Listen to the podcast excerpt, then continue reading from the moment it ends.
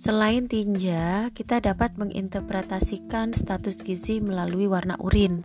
Warnanya jika merah, contohnya. Nah, ini berarti uh, urin tersebut mengandung hemoglobin atau komponen darah atau urin tersebut bersifat asam karena metronidazol. Jika warnanya kuning merah, kemungkinan dia karena memakan sayuran atau buah-buahan yang berwarna merah atau sedang mengkonsumsi obat-obatan seperti ibuprofen, phenytoin, kloroquine. Nah, begitu juga dengan warna-warna lain. Ada biru, kuning, e, kecoklatan, hitam, gelap, keruh, dan berbusa.